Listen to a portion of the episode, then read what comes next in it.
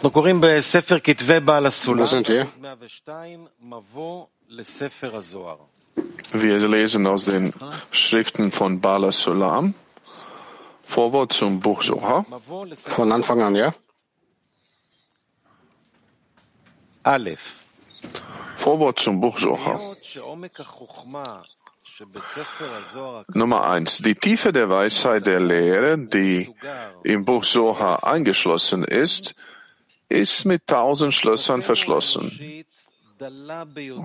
Und die menschliche Sprache ist arm und dürftig und kann uns nicht als eine würdige und ausreichende Ausdrucksweise erscheinen, um den vollen Sinn auch nur eines Satzes aus dem Buch Zohar in seiner Ganzheit zu vermitteln.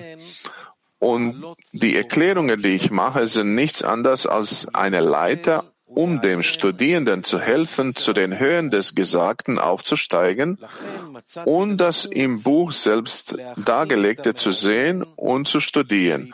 Somit hielt ich es für notwendig, den Interessierten vorzubereiten, ihm den Weg zu weisen sowie zuverlässige Definition zu geben hinsichtlich dessen, wie man dieses Buch verstehen und studieren soll.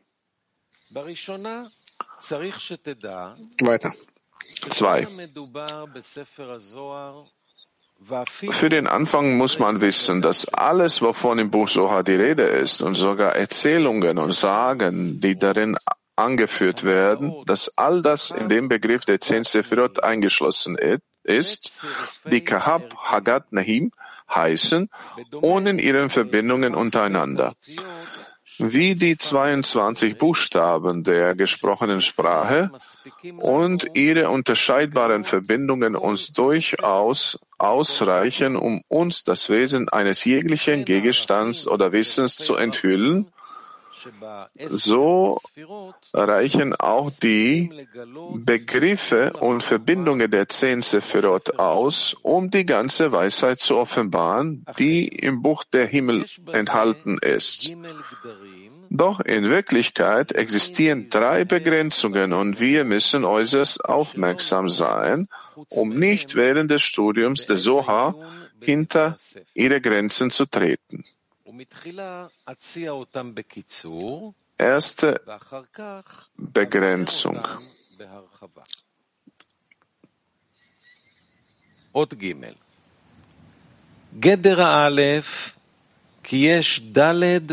Es existieren 4 Kategorien in der Erkenntnis, die heißen Materie, Form eingekleidet in der Materie, abstrakte Form und Wesen.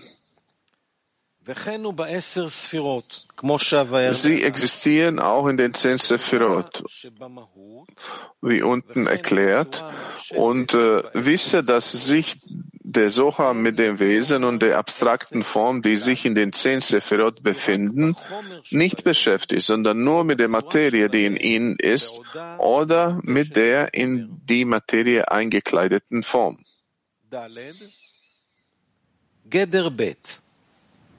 Nummer 4, zweite Begrenzung. In allem, was in der Wirklichkeit des Schöpfers existiert, die mit der Erschaffung der Seelen und den Formen ihrer Existenz verbunden ist, unterscheiden wir 3 Aspekte.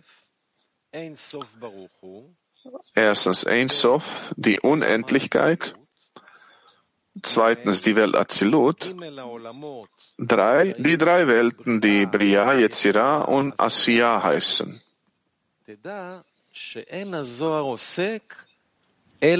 Wisse, dass das Buch Zohar nur die Welten BYA und nichts anderes betrachtet. Und Einsof und die Welt Atzilut nur in dem Maß, in dem BYA von ihnen empfangen.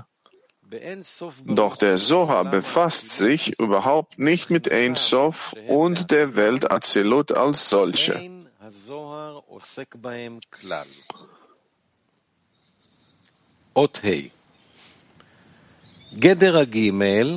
Punkt 5, dritte Begrenzung.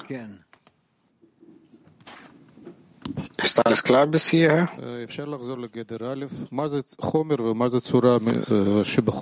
Wenn wir zu der ersten Begrenzung gehen, was ist die Materie, was ist die Form eingekleidet in die Materie? Alle manche Nachrichten steht darüber etwas geschrieben, du findest es später. Worüber spricht er hier jetzt? Nur über die Bia? Ja. Punkt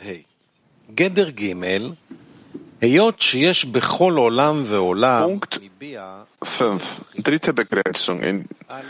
In jeder der Welt Bia existieren drei Kategorien. Nummer 1, die 10 Sefirot, deren Licht in jeder der Welten leuchtet. 2.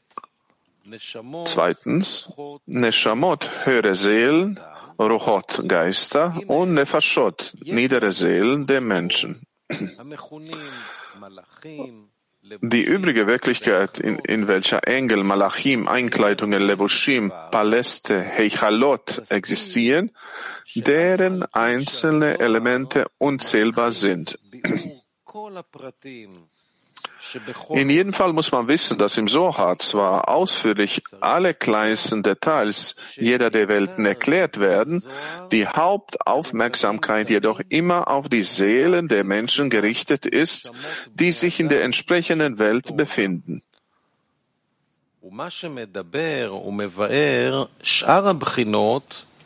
Das war hinsichtlich anderer Kategorien ausgesagt und erläutert wird nur zu dem Zweck studiert, zu erfahren, was die Seelen von ihnen empfangen. Und über das, was keinen Bezug zu Empfang durch die Seelen hat, wird im Zohar kein einziges Wort gesprochen.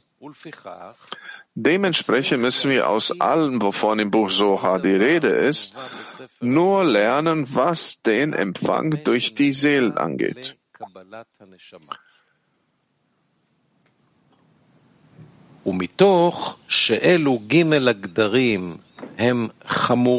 Ich hielt es für notwendig, mich zu bemühen und das Wesen dieser drei Kategorien ausführlich zu erklären, soweit dies in meinen Kräften liegt, damit es für jede Seele verständlich wurde, weil ich davon ausgehe, dass diese drei Kategorien grundlegend sind und dass, wenn der Studierende sie nicht im Gedächtnis behält und außerhalb ihrer Begrenzung tritt, er sich sofort verirren wird. Klar? Oh, was ist hier los plötzlich? Es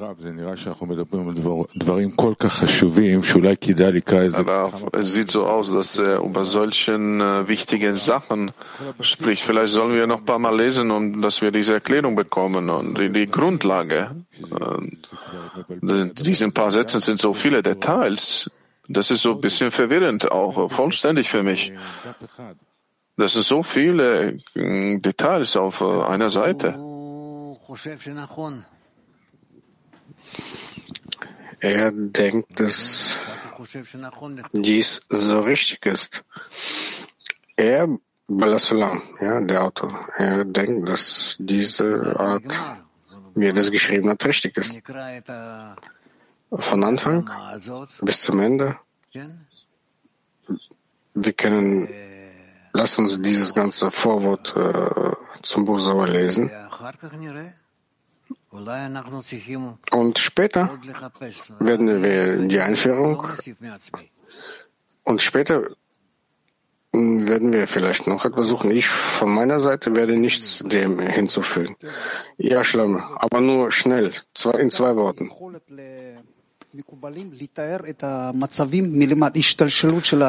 Der Kabbalist hat die Gabe, die Zustände von oben nach unten zu beschreiben. Wo hat er die Gefäße, um dies zu beschreiben? Weiß ich nicht. Natürlich von oben. Außerdem habe ich nichts weiter zu sagen. Wer ist dort hinter dir? Die zweite Begrenzung. Wir haben im Test auch gelesen und ich verstehe, dass es von oben alles anfängt, von Einsof. Im Buch Zohar, was das wichtigste Buch in der Weisheit der Kabbalah, schränkt sich auf die Welten BYA und das, was man vom Atzilut empfängt. Was können wir daraus lernen? Wir können über diesen höheren Welten sprechen, aber die ganzen Bücher der Kabbalah sprechen über diese Stufe hier, BYA. Kann ich dir nicht so sagen, das, was wir uns hinterlassen haben, damit tun wir arbeiten. Ja.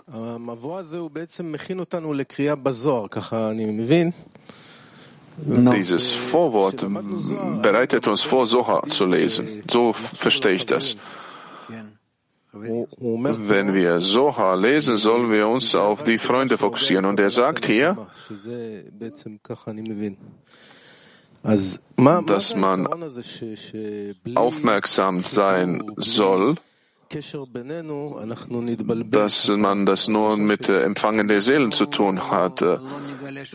Wo ist die Verbindung hier? Wieso sind wir hier verwirrt? Wir werden nichts enthüllen. Der Zohar schreibt ausschließlich für diejenigen, die durch die Verbindung untereinander sie errichten, diesen richtigen Ort für die Empfängnis des Lichts. In meinen Worten, die Freunde im Zehner sollen sicher sein, dass jeder in dem Zehner integriert ist während dem Lesen. Natürlich, selbstverständlich. Weiter. Punkt 6. Wie bekannt es heißen die 10 Sefirot, Hochma, Bina, Tiferet, Malchut und ihre Wurzel Keta. Und sie sind 10, da die Sefirot Tiferet in sich 6 weitere Sefirot einschließt, die wie folgt heißen: Hesed, Gvurat, Tiferet, Netzachot und Jesod.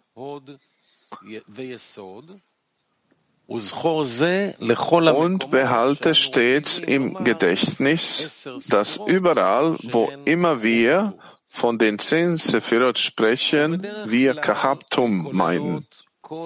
In der Regel schließen sie alle 4 Welten Abiyah in sich ein, da die Welt Atzilut, Sefirah Hochma ist, die Welt Briah, Sefirah Bina, die Welt Yetzirah, Sefirah Tiferet, die Welt Asiya, Sefirah Malchut. Und nicht nur, dass es in jeder der Welten die 10 Sefirot KaHaB Tum gibt, sondern auch das kleinste Detail dieser Welt enthält ebenfalls die 10 Sefirot KaHaB Tum.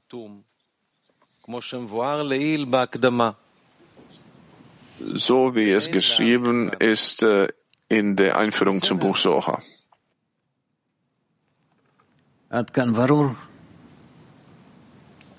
Klar hierher? Okay, gut, dann schließen wir dabei ab.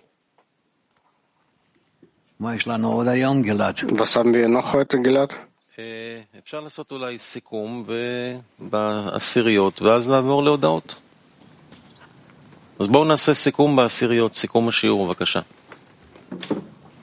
Keine englische Übersetzung. Okay, lass uns mal die Zusammenfassung in den Zehnern machen. Zusammenfassung der Lektion, sagt der Gilad.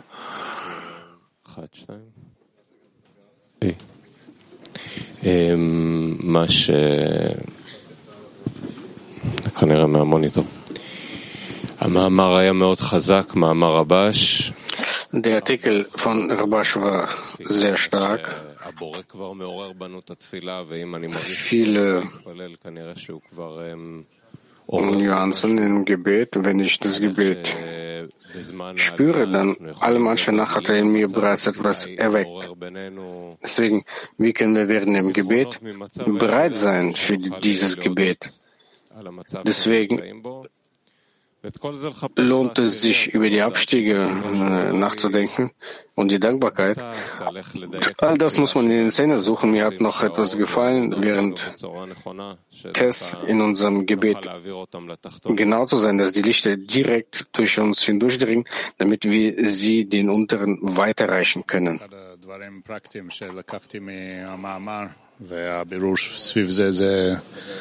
Eine der praktischen Sachen, die ich aus diesem Artikel bekommen habe am Ende, dass es sich lohnt, im Zehner zu sprechen über diese Sachen, wie wir uns diese Beispiele vorstellen können, wie dieses Beispiel, was uns Rabash gab in dem Artikel, wie der Mensch sich erhebt zum Unterricht und vergleicht er diese Zeit mit der Erleuchtung, was der in der Lektion bekommt. Und durch diese Beispiele und diese kleinen Sachen, wir können darüber nachdenken und das kann uns helfen, dass wir uns zu dem Zustand beziehen auf die Art und Weise, wie es richtig ist und dass wir diese zwei Gegensätze an einem Platz verbinden können und dann aufsteigen und nicht nur eintreten mit einer Linie rein. Wie gewöhnlich beginnt Rabash im Artikel mit der ersten Einschränkung, damit es keine Scham gibt. Diese ganze Geschichte, was überhaupt das Geben ist. Später über unsere Zustände, wenn wir jedes Mal herabfallen, dann passiert dieser Aufstieg und dann sagen wir, was dieser Aufstieg ist, wenn der Mensch die Verbindung mit dem Schöpfer verspürt. Und darüber habe ich mich auch gefragt und wollte klären. Der Mensch muss dankbar sein, dass der Schöpfer ihn erhoben hat und er fühlt diese Verbindung und nicht die Füllung in den verschiedenen materiellen Körpern, sondern dass die Verbindung mit dem Schöpfer, das ist das Erwünschte. Und entsprechend der Ratschlag, sich in so einem Zustand daran zu erinnern und das ist schwer zu schätzen und einfach nur genießen. Und das ist auch die Vorbereitung, wenn du fällst, wenn du im Aufstieg bereits einen Abstieg denkst, das hilft dir aufzusteigen.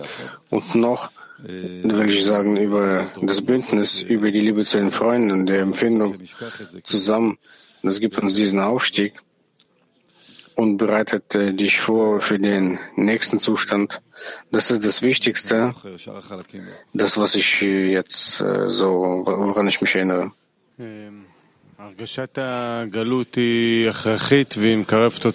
Das Gefühl des Exiles ist notwendig und es ist nahe der Erlösung. Das kommt aus unserer Anstrengung, uns zu verbinden und zu geben. Und daraus entdecken wir unsere Natur.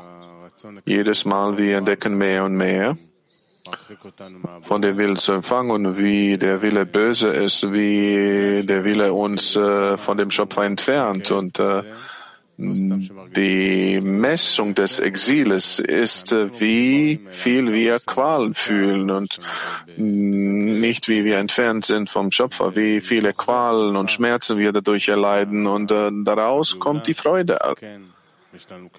Und die Erlösung, ja, wir haben die Verbindung mit dem Schöpfer, ja, wir haben das Gebet zu ihm erhoben, was für uns wichtig ist. Noch ein Augenblick, der Aufstieg und die Freude, sie müssen dadurch kommen, um die Abstiege zu verlassen, dadurch, dass wir die Freunde fühlen, ihre Bedürfnisse und uns anstrengen, um ihnen zu geben und nach der Enthüllung des Schöpfers fordern.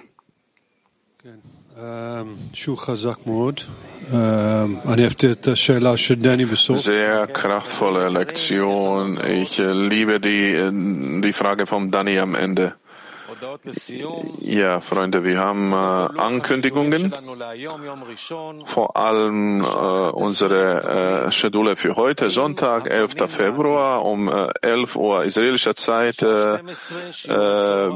Wir nähern uns der Zukunft mit dem Kabbalist Dr. Leitmann.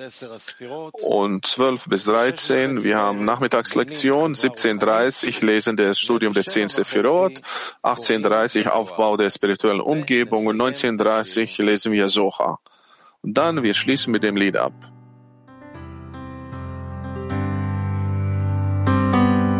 We used to live together before the soul came down, and we were there forever until I hit the ground.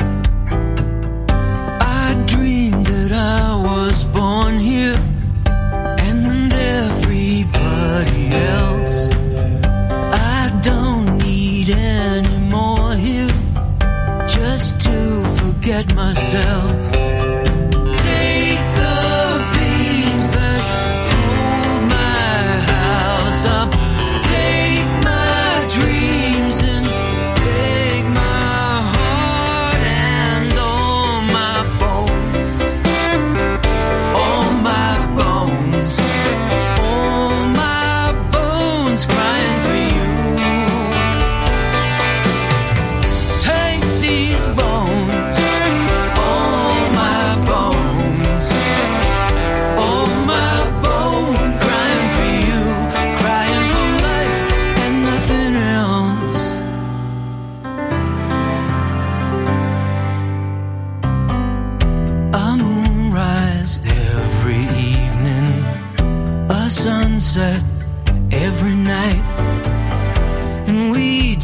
Keep on breathing into and out of light.